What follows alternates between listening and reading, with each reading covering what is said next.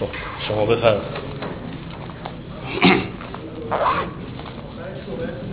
یکم لطفاً بلندتر. دوجا رو نسبتون داشتن صحبت کردیم. بعد اینم خیلی مهمه که بچه تفسیر داشتن. اینا اول با خب توی مردم حرکت کردن. خب ولی خب بعد من موینون توجا رو همینون رفت و اینجا عبدالحسن نیکی رو هم شد. اینا حمایت دارن به قدرت رسیدن رضاخان. خب جلوتر هم که می‌بینیم به دوره مصدق می‌خوریم. باز مردم موافق مصدق هستن، اما باز همین که میکرونا مقاومت میکنن که اتاق بازرگانی و اتاق تجارت علیه اون منافعی که مردم میخواستن رو تحمیل میکنن دوباره محمد رضا رو به قدرت یعنی برمیگردن. بعد تو هر دو مرحله بعدش اینا قدرتشون کمرنگ میشه، یعنی اینجا هر دو هم منافعشون در صدر میفته. حالا بعد انقلاب هم که دیگه کلا از بین رفتن، کلا صورت مسلمان‌ها اینا میخواستم باشم چرا یعنی عبرت نمیگیرن، یعنی اینا درس نمیگیرن از این به خطر افتادن منافع، یعنی باز به جای اینکه با مردم حرکت کنن باز یه درجا میزنن و یه حرکتی میکنن که باز جلوتر منافعشون نابود میشه. ببین خب اینا مثل طیف‌های دیگه یه دست نیستن دیگه، از اول تا الان اگر تحقیقشون بکنی، حالا چون بحث ما خیلی اقتصادی نیست، برش اقتصادی میزنیم، خیلی ریز نمیشیم. اگه بحث اقتصادی باشه حالا تو سیرهای اقتصادیشون دقیق تر میشه رفت. اما اینکه اولا اینا یه دست نیستن، میشه به سه تا طیف مشخص تقسیمشون کرد. یک بخششون که کاملا اقتصادی هم، فقط به منافع خودشون فکر میکنن، مستقل از قدرت. یه بخششون که به منافع خودشون فکر میکنن و به لحاظ سیاسی هم با قدرت پیوند میخورن و صاحب کرسی سیاسی میشن. حالا از همون قبل از تنباکو بوده تا الان هم هست، نه اینکه الان کامل از بین رفته باشه. بخششون هم در حقیقت چند خصلتن، هم طبیعتاً تمایلات صنفی دارن، به منافع خودشون فکر میکنن، خصلت مبارزاتی هم دارن و دنبال این هستن مثلا یه سرمایه‌داری ملی هم تو ایران به وجود بیاد. مثلا الان دیگه رد پایی ازشون نمیبینی که بیشتر اون طیفی که صاحب اصالت هست همون طیف سومه که صرفاً اقتصادی نیست. همیشه تو این صد و پنجاه سال گذشته لوجستیک بوده، هم لوجستیک مالی تو هم مثلا فرم‌های مختلف مبارزه، هم هم توی اصطلاح حوزه‌های دیگه.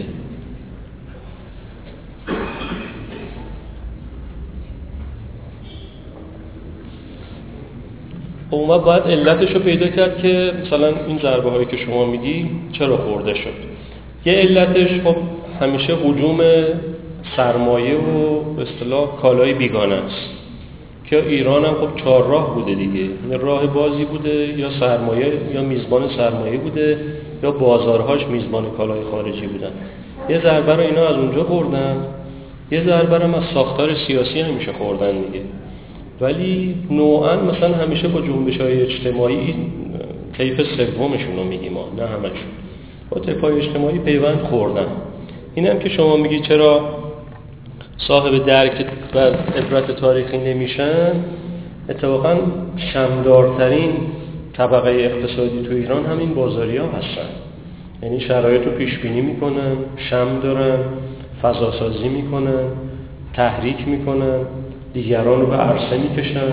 میشه گفتش که در شرایطی که خب تو اقتصاد فلاحتی در ایران نتوانه ساز و کار تشکیلاتی از طریق صنفای تولیدی شکل بگیره، حتی زمیندارام صاحب صنف نشدن چون بخشی از قدرت بودن، تلقی صنفی هم نداشتن، دهقانام هیچ وقت تو ایران نتوانستن صاحب ساز و کار صنفی بشن.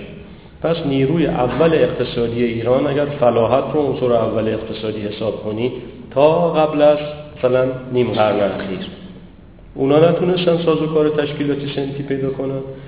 صنعتگرا چند تا خیز برداشتن، منتها خب هر بار با مشکلی مواجه شدن.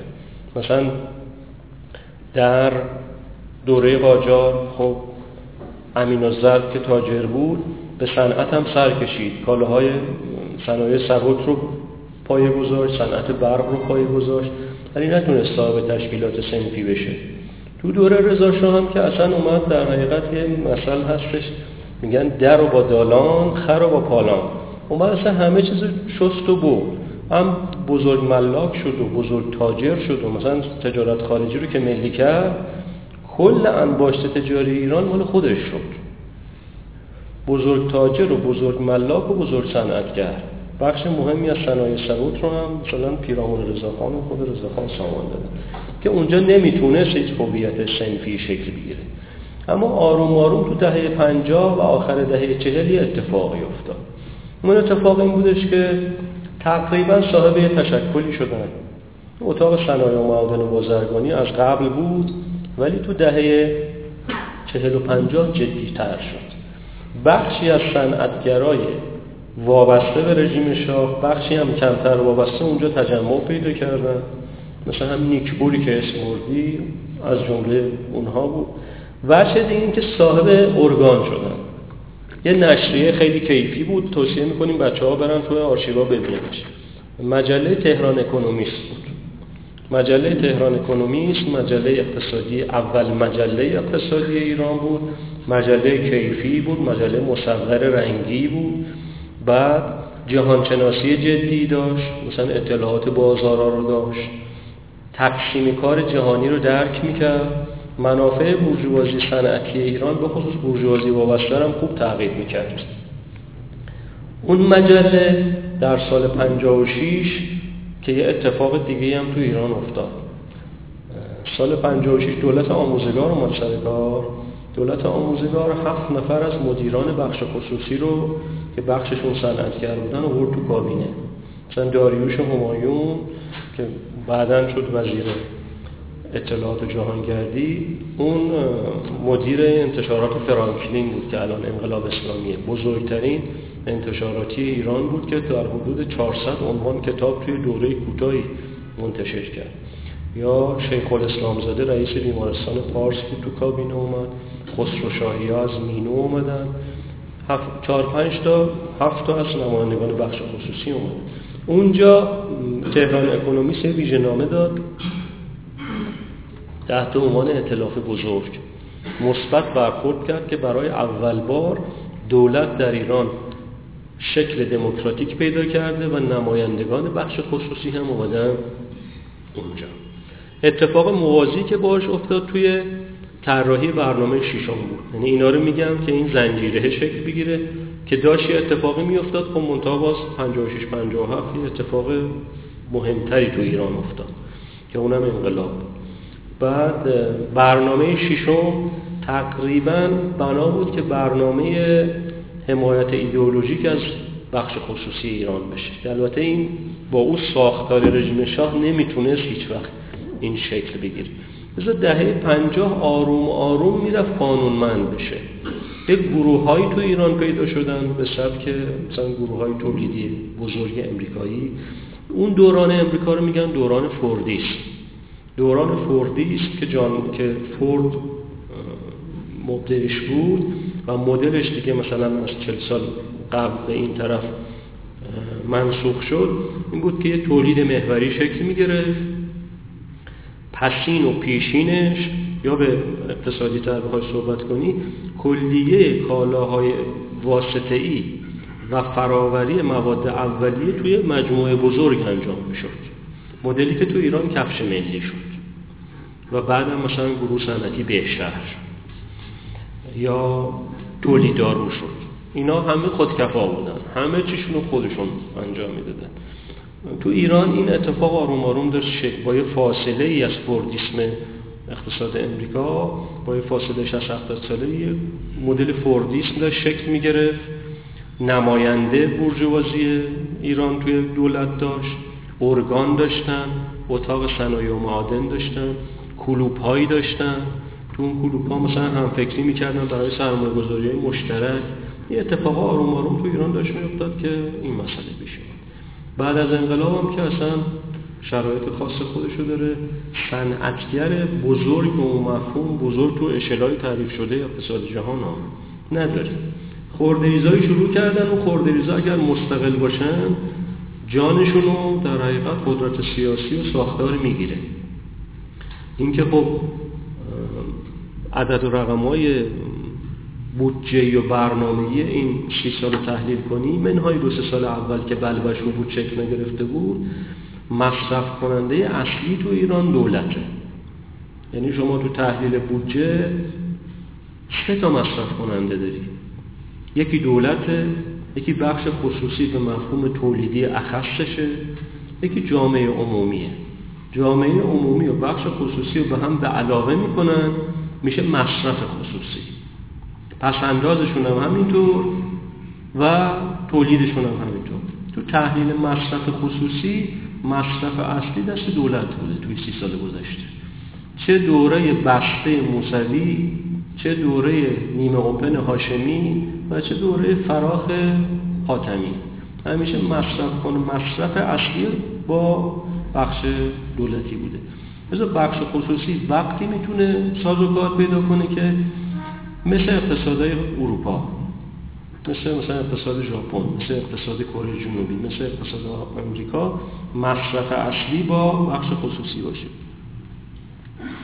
اگر مصرف اصلی مال بخش خصوصی باشه، سازوکار تشکیلاتی خودشم داشته باشه، در قدرتم کرسی مشخص داشته باشه، تبدیل به واقعیت موجود تزلزل ناپذیر میشه. ولی تو ایران هیچ وقت نتونست شکل بگیره. منتها تو دوره قاجارا چون صنعت نیامده بود و اونم که اومد خوردریز بود و یه لگوی سطحی رو زمین ایران تو حوزه صنعتی شکل گرفت، تجارت واقعیت ستوری بود. چون تجار تو دوره قاجار تقریبا بخششون پوست انداختن، بخش غیر ملیشون که کاملا پوست انداختن.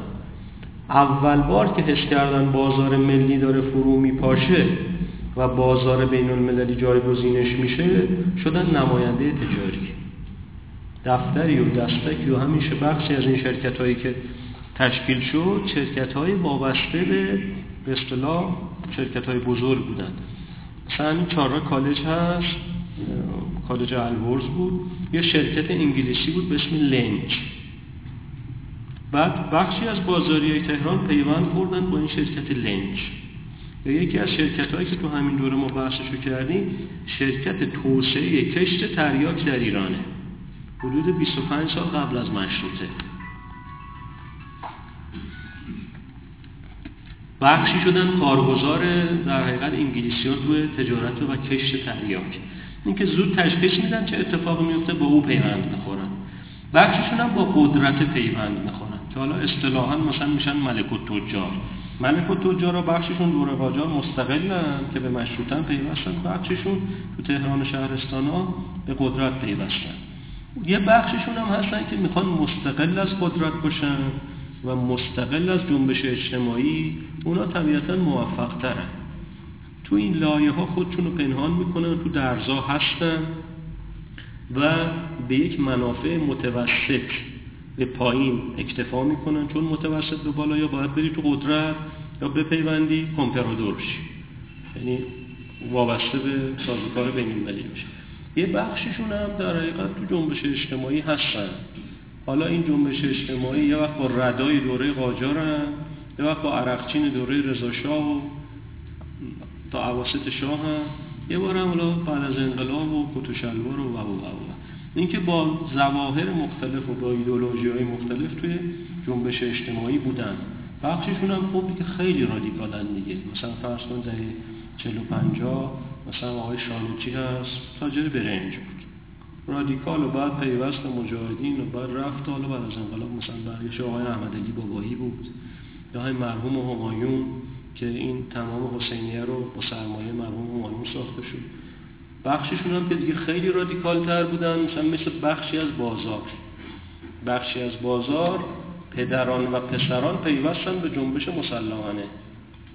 فرض کن که مثلا از چهرهایی که حالا یه مقدار اسم دارن دهه چهل و پنجاه پیوستن به جنبش مسلحانه مذهبی، مثلا همین حیاتی بچه بازاره، یا مثلا اصلاح‌انشری پدرش تو بازار مثلا باچنار میخ فروشی داره، بخشی از اونا پیوستن به جنبش مسلحانه. حالا بعد از انقلاب هم ارتباطاتی مثلا با اونا داشت.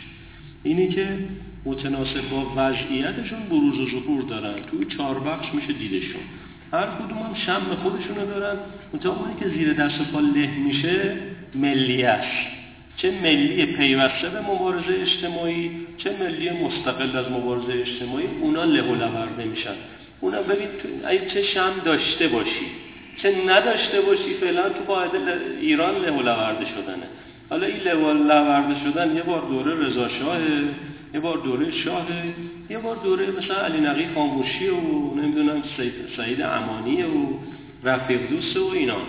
یعنی افراد به اصطلاح نازلی که از درون بورژوازی ایران، بورژوازی به اصطلاح تهماندهش بیرون اومدن، اونها تلافی تاریخی رو اونا در میارن علیه جریانی که هم میخواد ملی باشه، هم مثلا میخواد به نوعی پیوند بخوره به مبارزه اجتماعی.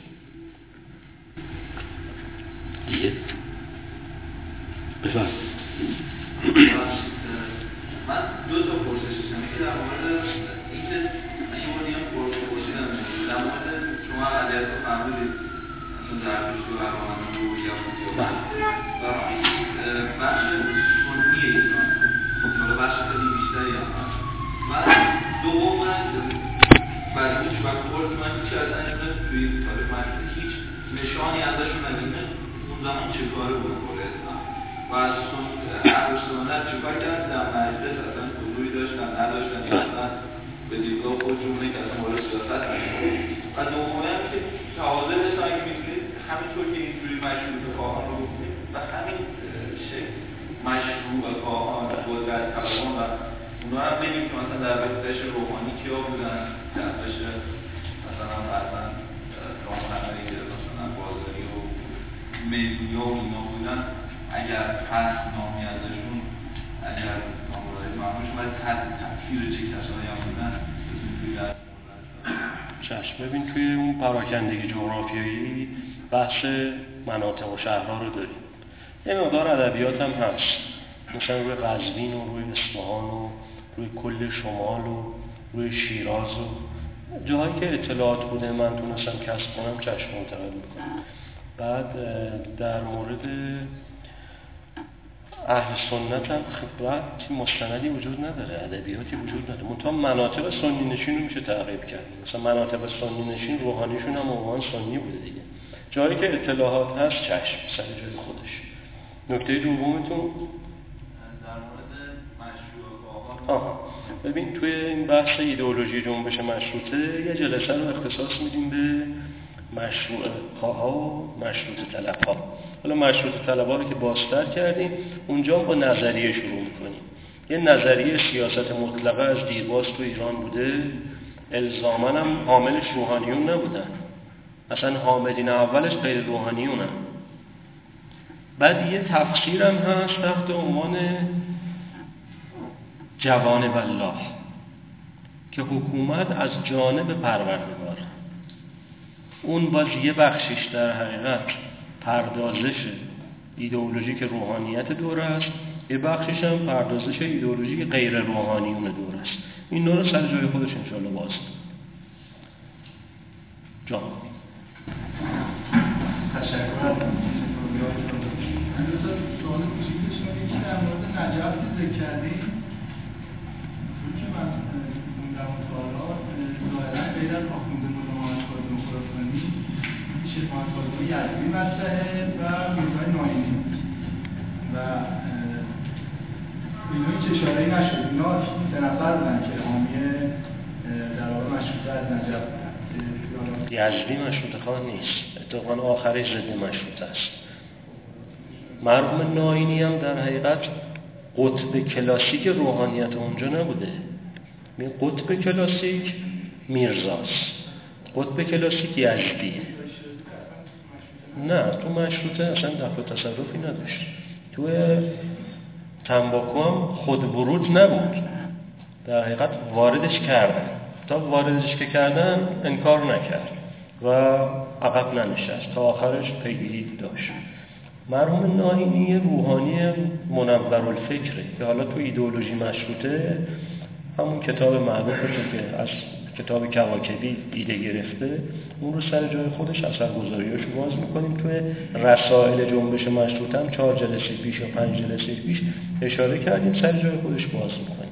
ولی یزدی آخر سر کاملا مقابل مشروطه بود و مشروطه خواها رو تکفیر می‌کرد.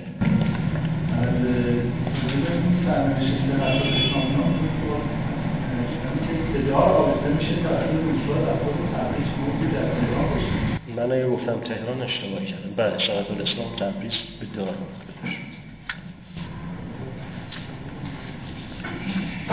سوالم هم سوالی که شما گفتم، من این جعبه رو بازم بردم مثلا به دو سه تا تبیین دیگه که شده تا الان، خصوصا تبیینش مثلا یه بخش از مثلا روحانیت مثلا انقلابی مثلا دهه شصت و دهه پنجاه اینا داشتن، اونا رو مشروطه اینجوری مثلا حرف میزنن که خب یا میزای پیامبری هست، یک زندگی عدالت طلب پیامبر هست، یه ضد ظلمی از علی هست و ائمه هست و یه سری آموزهای قرآن هست و بالاخره انسان تجهیز کنه به حرکت و ضد ظلم، یه طبیعه تلنگرهای اجتماعی مثلا فلک کردن و زجاری هم هستن که یه مطالبه سنفی دارن، در کنار اون مثل حدیث هم هست که میزنن هم از اصول میخوندن، اما این طبیعی میشده که حرکت میکرد. من نمیخوام بگم درسته، ولی من انسجام اینو بازم درد میشم. این گردن من هنوز نمیتونم تبیین کنم، گردی که بین آغازگرا هست، رامون ابوالفکرا و بعد دستبندکارا و رهبران میاد که اونا اجرا میکنن، چجوری اون آرمان‌ها میاد تطبیق میشه. میگم این اینو من اینم دیدم، فکر میکنم انسجام بیشتر باشه. بازم نظرتون یه سوالم اون شاید وقتش محدود باشه، اینکه تلقی تلقی توحیدی از تاریخ طرفی انگارهیه، طرفی روشی. منظورم اینه که من اینو تغییر کردم تا الان همه جلسات. شما جلسه دوم سوم اومدیم تلقی توحیدی گفتیم دیگه، گفتیم تلقی توحیدی هم از تاریخی. خب اینم در همین حدی که سنت‌های خدا در تاریخ عمل میکنه یا نه میاد ریزم میشه.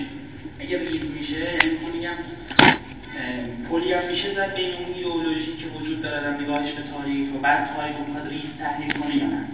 به مثلا میاد و واسه مثلا سوسیالیستی میخواد تحلیل کنه یا طبقات مثلا نمیدونم، حالا من فهمی هم وجود داره همچین چیزی، یعنی ریستر هم میشه شد. اگه ریستر میشه تو بحث شما بوده الان حالا ریستر یعنی چجوری؟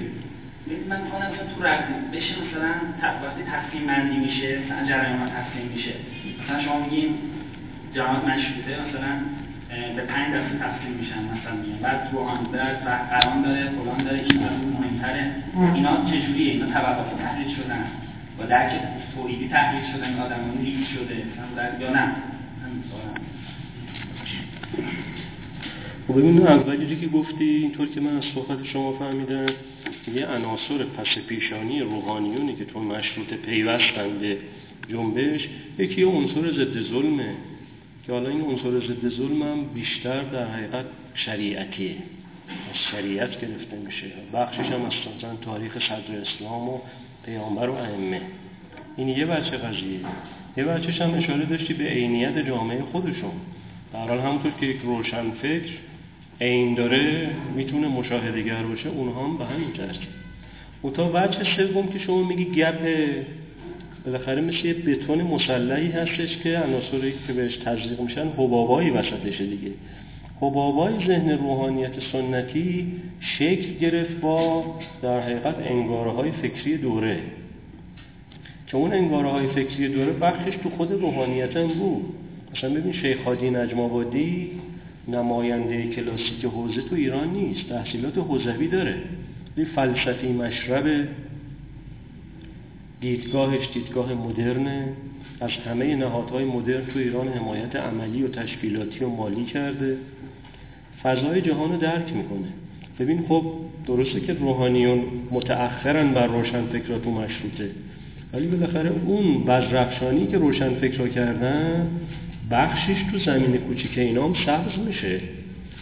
یعنی الان ببین چون یک موضع موضع تاریخی و یک کینه تاریخی رو روحانیت وجود داره، روحانیت ناخودآگاه تو ذهن همه نسل موجود به خصوص نسل شما یه موجود در حقیقت ویژه به نظر میرسه که ممکنه اصلا اینطور فکر کنیم که کششش کمه، فسفر کم مصرف میکنه، ضریب هوشیش پایینه، تو فکر سنتیش هیچ انگاره خارجی راه پیدا نمیکنه.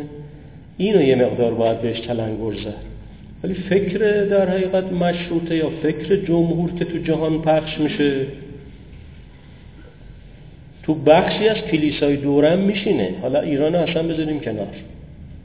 ببین الان اتفاقی که دهه هزار و نهصد و نود میلادی توی امریکای لاتین افتاده این هستش که الهیات رهایی بخش که خب بخشی از دانش عصر رو گرفته، هم بخشی از ایدئولوژی دموکرات رو گرفته، ایدئولوژی که به دموکراسی می انجامه، هم بخشی از ایدئولوژی مساوات و سوسیال رو گرفته، ایدئولوژی که به در حقیقت عدالت و تساوی می انجامه.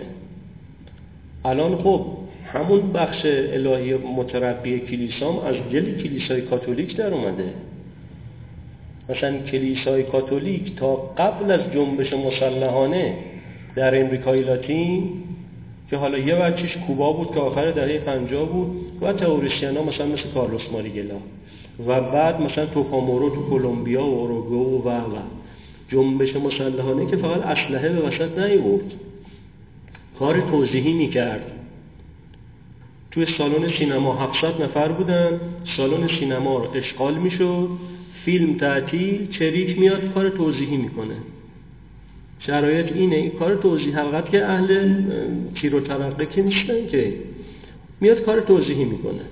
این کار توضیحی هم تو ذهن کسی که اینجا نشسته میشینه، تو سینما نشسته میشینه، هم تو ذهن دانشگاهی میشینه، هم تو ذهن بخشی از در حقیقت کلیسای کاتولیک هم میشینه. کلیسای کاتولیک تا قبل از دهه پنجاه کلیسای ارتجاعیه که هم تحت تاثیر کلیسای واتیکانه، هم فقر رو میپذیره، تقدیس نمیکنه. مثلا تو آرژانتین بزرگترین کلیسا تصویری هستش که در حقیقت یک فقیره که این فقیر ظلم دوران رو پذیرفته. اون سمبل در حقیقت انگاره های اجتماعی کلیسا تا دهه پنجاه تو آرژانتین. ولی بعد از اون که جنبش نو میاد توی امریکای لاتین اتفاق میفته، کار توضیحی میکنه و عینیت جامعه رو شخ میزنه، کلیسام ریزش داره. همون بخشی از کشیشان و بخشی از طلاب حوزوی کلیسای کاتولیک هم بالاخره ذهن دارن، این این رو دقیق میبینن. ذهن و عینشون مثل همه ما میتونه در درون پیشانیشون با هم وصلت کنه، میرسن به انگاره جدید. حالا این سیر دهه نود به چی منجر شد؟ کلیسای کاتولیک بخش به اصطلاح الهیات رهایی بخش مترقیش در دهه نود عضوگیر هست برای جریان‌های چپ نو. یه حزب زحمتکشان برزیل تشکیل شد هزار و نهصد و نود و یک که هر سال هم تو دهه نود کنگره سراسری داشت از کل امریکای مرکزی و جنوبی. این که حزب زحمتکشان چپ‌هایی هستند که فاز مسلحانه رو پشت سر گذاشتن، اومدن پیوستن مثلا به فاز مبارزه اجتماعی و مبارزه دموکراتیک. کلیسا برای اینها عضوگیری میکنه. خب تو دهه چهل و پنجاه این اتفاق تو ایران مدل کوچیکش افتاد. بالاخره هاشمی و منتظری و خود همه آقای خامنه‌ای و لاهوتی و آشوری اینا عضوگیری میکردن برای جنبش مسلحانه. اینا هم یه رشدی داشتن از خودشون. اینا هم اومدن پای درس حسینیه نشستن. دیگه از مرعشی و نجفی و گلپایگانی و شریعت مداری که ارتزاق نمیکردن. یعنی اونها بخشی از عناصر حاضر در دوران خودشون هستن. لذا این چیزی که شما در حقیقت آنالیز میکنی عنصر ضد ظلم برگرفته شده و ملهم از تفکر مذهبی و عنصر در حقیقت اخلاقی برگرفته شده از صدر اسلام، یه عنصر دورانی هم باید بهش اضافه کنی. اون عنصر دورانی رو اگر بهش اضافه کنی میشه در حقیقت یک ترکیب واقعا موجود. حالا بخششون تحت تاثیر عنصر دورانی قرار نمیگیرن، بخششون مواجهش وای میشن از نوع تقلایی که مثلا مصباح الان میکنه. یا مثلا تیپای درجه دو و سه مثل کافی دوران شریعتی میکردن، یا شیخ قاسم اسلامی تو مسجد گیاهی تجریش میکرد. یعنی ببینم هر توپی که وسط زمین بیفته اون توپه برش میزنه به زمینی که افتاده، بالاخره بخشی از زمینم اون روحانیت هست. اینطور نیست که توپ پذیر نباشه، شعاع پذیر نباشه. اونها متأثر میشن، یا لاک‌پشتی و جوجه تیغیوار مخالفت میکنن یا اصلا کنارن، کاری مثلا به روند ندارن، یا میپیوندن به اصطلاح دوره. کما اینکه ببین الان خب بخش یه طیفی از این روحانیون جوان هستن به رنج سنی بیست و پنج تا سی و پنج، به امکانات بین المللی وصلن، به اینترنت وصلن، یکی دو تا زبان میدونن، به جای تفسیر رو به تعویل کردن، هرمنوتیک رو تقریبا میشناسن، نمیگیم تحقیقا میشناسن. خب اینا تحت تاثیر دوره خودشونن. پس اینا رو اگر آنالیز کنی ذهنشون رو، مثل خود ما خود ما رو اگر آنالیز کنی، جامعه روشنفکری رو آنالیز کنی، یه عنصر ضد ظلم داره اگه عدالت‌گرا باشه، که این عنصر ضد ظلمش هم متأثر از کل جهان و جنبش‌های چپ و هم شرایط ایرانه. یه عنصر مردانه ایرانی داره اگه مبارزه بیاد تو عرصه مبارزه، یه عنصر به اصطلاح ایدئولوژیک مذهبی داره، یه عنصر هم از دوران میگیره دیگه. یعنی دوران همیشه یه حلقه تو پس ذهن هست. این رو میشه اینطور تحلیل کرد. اون وقت اون بچه تلقی توحیدی از تاریخ رو که گفتی، به این ما منظورمون نیست که خدا جا به جای تاریخ هست. ببین مثلا دوران اله... تاریخ الهی سر اومده، با همین بعد از رنسانس هم سر اومد دیگه. تو مروری که کردیم تاریخ دوران رو، کلیسا تو اون ده قرن میانی قرون وسطا عجین کرده بود با به اصطلاح الهیات. کل تاریخ حول سه روایت قابل توضیح بود: داستان آدم، داستان ابراهیم و داستان مسیح. تا مسیح از نظر کلیسای کاتولیک مقدمه تاریخ بود، از مسیح به بعد میشد متن تاریخ. هیچ عنصر انسانی غیر الهی توی تاریخ نمیدیدی. ولی این درک توحیدی، تلقی توحیدی که از تاریخ هست و تو یکی دو جلسه اول مطرح شد، به مفهوم الهی کردن تاریخ نیست. ببین خدا چرا انسان رو آفرید؟ آیه چیه؟ بقره. آیه کیفیه. خدا یه کار دموکراتیک میکنه، میخواد موجود جدید ایجاد کنه در کنار موجود موجود که ملک هست، به ملائک اطلاع میده، میگه من میخواهم موجودی ایجاد کنم که خلیفه بشه، جانشین بشه. دیالوگ خیلی سترگه. اونا چی میگن؟ اونا منظورشون خدا رو نازل تلقی میکنن، میگن که اینی که میخوای تو موجود جدیدی بیافرینی یه اهل فساده، فساد میکنه و خون میریزه. خیلی مهمه. نکته دومشون این هست، میگن اگر که تو منظورت اینه که یه طیف پرستنده بیاد که ما هستیم، ما که داریم میپرستیم، پس اینا رو واسه چی میخوای بیاری؟ خدا یه حرف کیفی میزنه که اون تعویله. تعویل ببین برخلاف روشنفکری موجود که الان تعویل رو بیرون از مرز میبینه، تعویل از اول میاد. اولم یعنی رجوع. تو هر تعویلی بخوای بکنی باید معطوف به مرکز اون متن و سخن باشه. حالا صحبت خدا تعویلیه، میگه من چیزی میدانم که شما نمیدانید، اون چیزی که من میدانم شما نمیدانید الان گل داده. ببینید اون نیروی به اصطلاح آقای طالبانی توی پرتو اسم ملائکه یا فرشتگان میذاره نیروی طبیعی. اصطلاح تعبیری قشنگه. این نیروی طبیعی در جهان چه میکرده؟ اون چه که از قرآن برمیاد، حامل فیزیکاله. حالا مثلا بخشی از آسمانها رو به هر طریق و هر مکانیسمی که ما نمیدونیم، مجازی یا حقیقی، نگه داشت. وجه دوم حامل پیامه. جبرئیلی هست که پیام رسان هستش به انبیا، به خصوص حضرت محمد. این دوتا کار میکنن. به اضافه اینکه کارگزار خدا فقط تمکین میکنن. یه مورد ما داریم که تمکین نمیکنه، اونم مورد شیطانه. بقیه نیروهای طبیعی همیشه تمکین کردن. حالا خدا قانع نیست به چنین نیرویی، کارگزاره، فقط تمکین میکنه و فقط حامله. آ این لیوانو ببر بذار رو اونجا، یا این این رو مثلا دو ساعت نگه دار. فقط حمل میکنه و حفظ میکنه. این خیلی مهمه.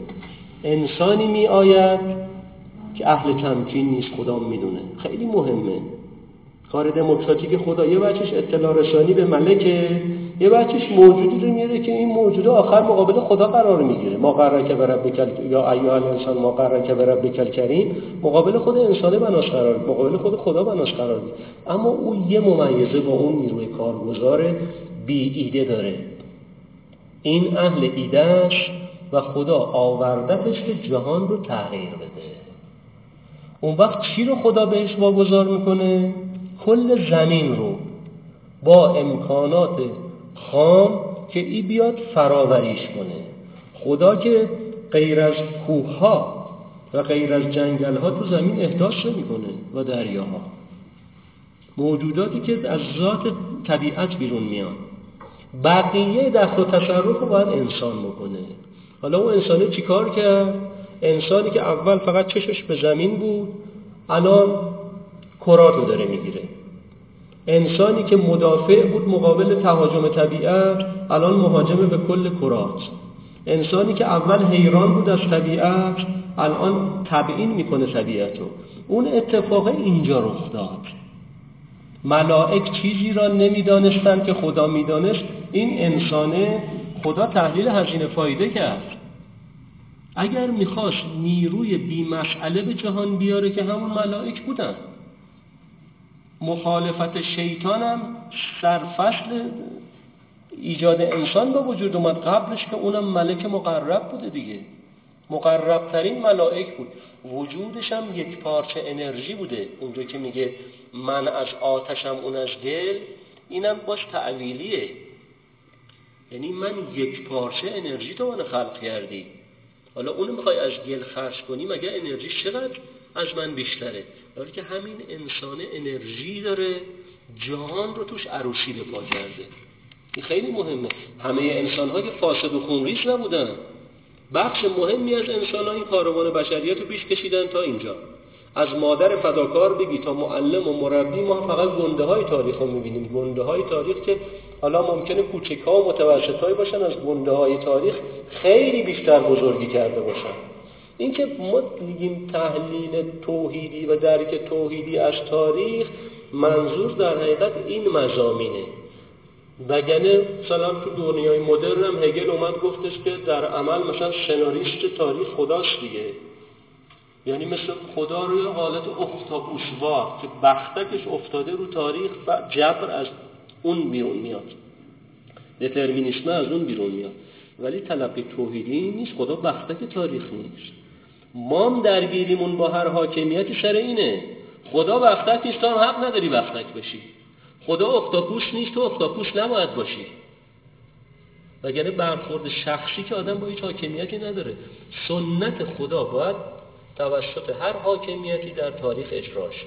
اگر نه مواجهه باش صورت میگیره. مواجهه هم الزاماً آنتاگونیستی نیست. به هر طریق باید منش و سنت خدا رو رسوب بدی تو تاریخ دوره خوده. دارم که میتونی.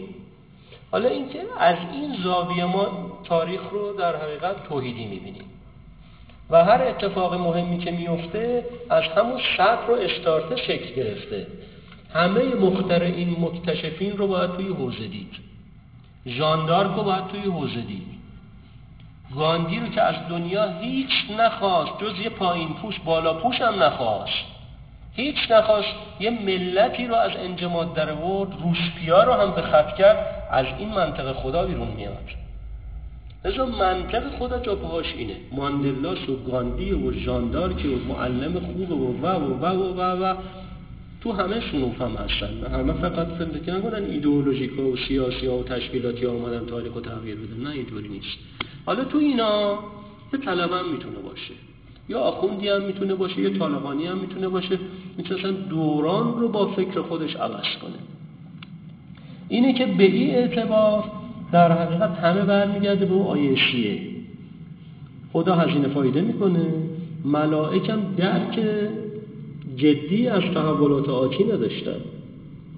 فایده انسان به رغم همه اتفاقات که افتاده و ما بخشش رو دیدیم و خواندیم و میشنویم و میبینیم، تحلیل هزینه فایده به نفع فایده ای که خدا رقم زده. انسان اومده جهان تغییر بده، کارگزار نیست. نیومده کیف سامسون اینت خدا رو بگیر و باشه خدا جانماش پهن کنه. اون کار رو اگه میخواستن بکنن نیرو کارگزار داره میکنه دیگه. احتیاج به انسان تغییر دهنده دوران ساز که وجود نداره. بذار این بشر رو خدا آورد که این جهان رو تغییر بده. تغییرم فقط تغییر فیزیکال نیست. ببین دموکراسی، مدرنیسم، ساخت و ساز، این مدرنیسم هم تو دوران‌های مختلف باید ببینیم، یا مدرن‌ها که الزاماً انسان‌های ششصد سال اخیر نیستن، هرکی تو دوره خودش هم ما مدرن مدرن‌هایی داشتیم. اونا اومدن جهان‌ها رو با روش و منش و سازماندهی و تشکیلات جلو آوردن تا الان. لذا تاریخ از آن اینهاست. بله اون طرف قضیه تاریخ هم کسایی میان گرازوار میفتن وسط چمنزار تاریخ، خونین میکنن، مالین میکنن، عفونی میکنن، لجنزار میکنن، مرداب به وجود، اینا هم همه هست. ولی اونها عرض تاریخ هست. تا تاریخ تاریخ تو ذهن ما منش و روش گاندی هست، تا ایران ایرانه مصدقی هست. هر کی هم که نقش دورانی ایفا کرده تو دوران خودش هست. خمینی چهلی هم هست که اومد عنوان کردش که حق یک سگ امریکایی تو ایران بیشتر از شهروند ایرانی. یه حرف کیفی تاریخی بود. خمینی پنجاه و هفت هم هست. اگه ما منصفانه برخورد کنی بخش انسان‌ها که نقش دورانی هم داشتن سر جای خودشون ببینیم، اگر هم نقش دورانی بدن ایفا نکردن اونم سر جای خودش ببینیم. لذا اینجا دیگه اصلا آخوند و روشن فکر و اینا تاریخ نمیشناسه، خدا هم نمیشناسه. روسپی هم هست، روسپی هم هست بوده، روسپی هم هست فقط برای سدجوع فرزندانش تن میفروشه. عدلی که ما از خدا میشناسیم اونجا فرق قائله برای کسی که از سر شهوت رفته این کاری کرده. اون روسپی هم میپیونده به گردش تکامل. اینه که به این مفهوم خدا در تاریخ حاضره، با سنت‌هاش و با امکاناتی از اول خلق کرده و این امکانات هم الالعبد ادامه داره. از این مفهوم، از این منظر در حقیقت تاریخ توحیدیه و درک توحیدی مثلا رو تاریخ داریم. مثلا مثل اروپا ما الان نمی‌بینیم. اروپا تا سرفصل قرون وسطا اصلا خدا همه کاره بود. بشر ابواب جمعی و حلقه به گوش خدا بودن. سناریو همه هم رو از رقم خورده بود. بعد چه اتفاقی افتاد؟ تو دوران فنی، تو دوران علم، جهانبینی نیوتن خدا را اینقدر برد عقب، برد صدر تاریخ. خدا شد بعید، خدا شد خدای صدر و در حقیقت ساز و کارهای فنی دیگه طبیعت رو میگردوند. ما نه او خدای قرون وسطا رو میخوام، اختاپوس رو میخوام، نه او خدای دوردست پورتابلی که اصلا تو هیچ پروژه‌ای نمیتونه مشارکت کنه. ما این خدایی رو میخوام که استارت اول زده، جهان با همه امکاناتش مال بشر، مناسبات بشری رو که دیگه خدا شکل نداده. مواد اولیه رو از طبیعت در بیاری، فراوری کنی، صنعت بسازی و وقت خدا شکل نداده. خدا تو بزنگاه ها میاد. ما به داوود نرم کردن سره را آموختیم. خدا مشوق علمه، برخلاف تفکر دورانی که روشن فکره حتی ایرانی داره که خدا ضد علمه، خدا مرتجعه، خدا مقابل علمه. خدا تو علمه. همه کاشفا، همه مخترعا رو نگاه بکنی زندگیشون که منجر به کشف شده یه دوران تمرکز داشتن، یه دوران تعمق داشتن، یه دوران جرقه داشتن، یه دوران محصول. خدا تو اون تمرکز و تو جرقه صد درصد هست.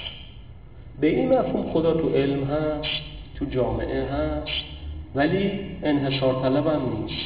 یعنی این همه بشره خلق کنه همه بشن مثلا غلام حلقه گوش.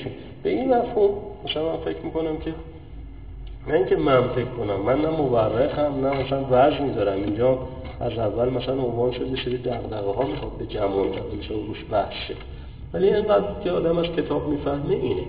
به این مفهوم تاریخ درک توحیدی ازش وجود داره. خب استاد خسته نباشید، معذرت میخوام. ببخشید بزرگترین چیزی است بفهمم این شما معلومه همه چیزی های بیشتر خریفی دستون از اون بسیاریه تو به اتنامه برد چیزا خیلی خریفی جاها و باید چیزهای ها و پیشنهادهایی که در موردت از اونها که حتی ممکن نظریه باشه، نظریه این نظری اصلا همشتر هم نظریه داره بعد بسید بینیم مثلا باید تفسیر کنیم تو آیا سلام می‌دونید که در مورد بعضی از جغرافیایی نظریه ها توضیحی که می‌نویسه توضیحی داده که بله خدمت شما خیلی متشکرم.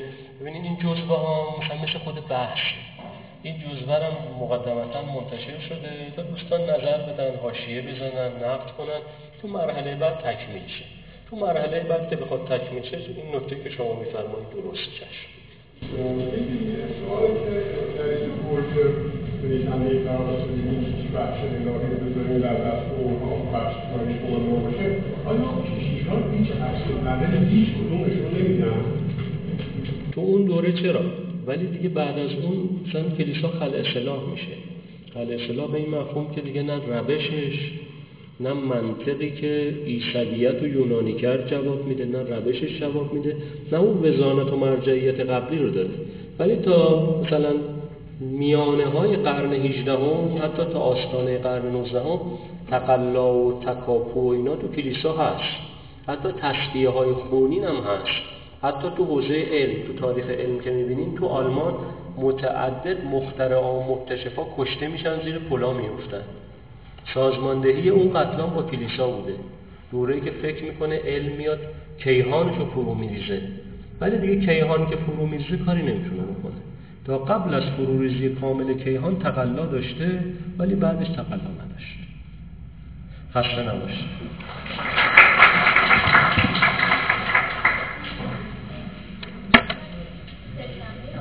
سه شنبه آینده هم تعطیل هستش، پانزدهم بیست و دوم و خدمتتون هست. خیلی ممنون یادآوری.